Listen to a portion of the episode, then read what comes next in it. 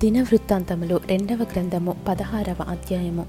ఆశా ఎలుబడి అందు ఆరవ సంవత్సరమున ఇస్రాయేలు రాజైన బయేషా యూదావారి మీద దండెత్తి బయలుదేరి యూదారాజైన ఆశాయుద్దకు రాకపోకలు జరగకుండునట్లు రామను కట్టింపగా ఆశా యహోవా మందిరమందును రాజనగరునందును ఉన్న బొక్కసములలోని వెండి బంగారములను తీసి దమస్కులో నివాసము చేయు.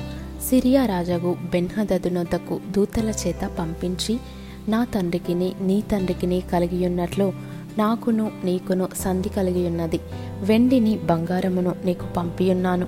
ఇస్రాయేలు రాజైన బయేషా నన్ను విడిచి ఆవలికి పోవున్నట్లుగా నీవు అతనితో చేసి ఉన్న సంధిని భంగము చేయమని వర్తమానము చేశాను బెన్హదదు రాజైన ఆశ మాట అంగీకరించి తన సైన్యముల అధిపతులను ఇస్రాయేల్ వారి పట్టణముల మీదికి పంపగా వీరు ఈయోనును దానును అబెల్మాయిమును నఫ్తాలి ప్రదేశమునకు చేరిన పట్టణములలోని కొట్లను కొల్లపెట్టిరి.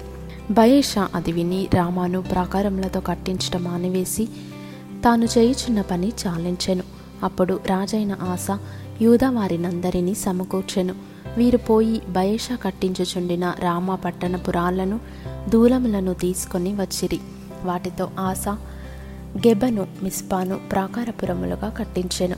ఆ కాలమందు దీర్ఘదర్శి అయిన హనాని యూదరాజైన ఆశ యొద్దకు వచ్చి అతనితో ఈలాగు ప్రకటించెను.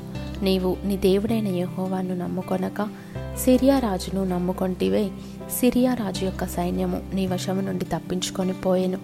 బహు విస్తారమైన రథములను గుర్రపు రౌతులను గల కూషియులను లూబియులను గొప్ప దండై వచ్చిరి గదా. అయినను నీవు యహోవాను నమ్ముకొనినందున ఆయన వారిని నీ చేతికి అప్పగించెను. తన ఎడల యథార్థ హృదయము గల వారిని బలపరచుటకై యహోవా కనుదృష్టి లోకమందంతటా సంచారము చేయుచున్నది. ఈ విషయమందు నీవు మతి తప్పి ప్రవర్తించితివి గనుక ఇది మొదలుకొని నీకు యుద్ధములే కలుగును. ఆ దీర్ఘదర్శి అట్లు ప్రకటించినందుకు ఆశ అతని మీద కోపగించి రౌద్రము చూపి అతనిని బందీ గృహములో వేసెను. ఇదియుగాక ఆ సమయమందే ఆశ జనులలో కొందరిని బాధపరచెను. ఆశ చేసిన కార్యములన్నిటిని గూర్చి యూదా ఇస్రాయేలు రాజుల గ్రంథమందు వ్రాయబడి ఉన్నది ఆశ తన ఏలుబడి అందు ముప్పది తొమ్మిదవ సంవత్సరమున పాదములలో జబ్బు పుట్టి తాను బహు బాధపడినను. దాని విషయంలో అతడు యహోవా యొద్ద విచారణ చేయక వైద్యులను పట్టుకొనెను.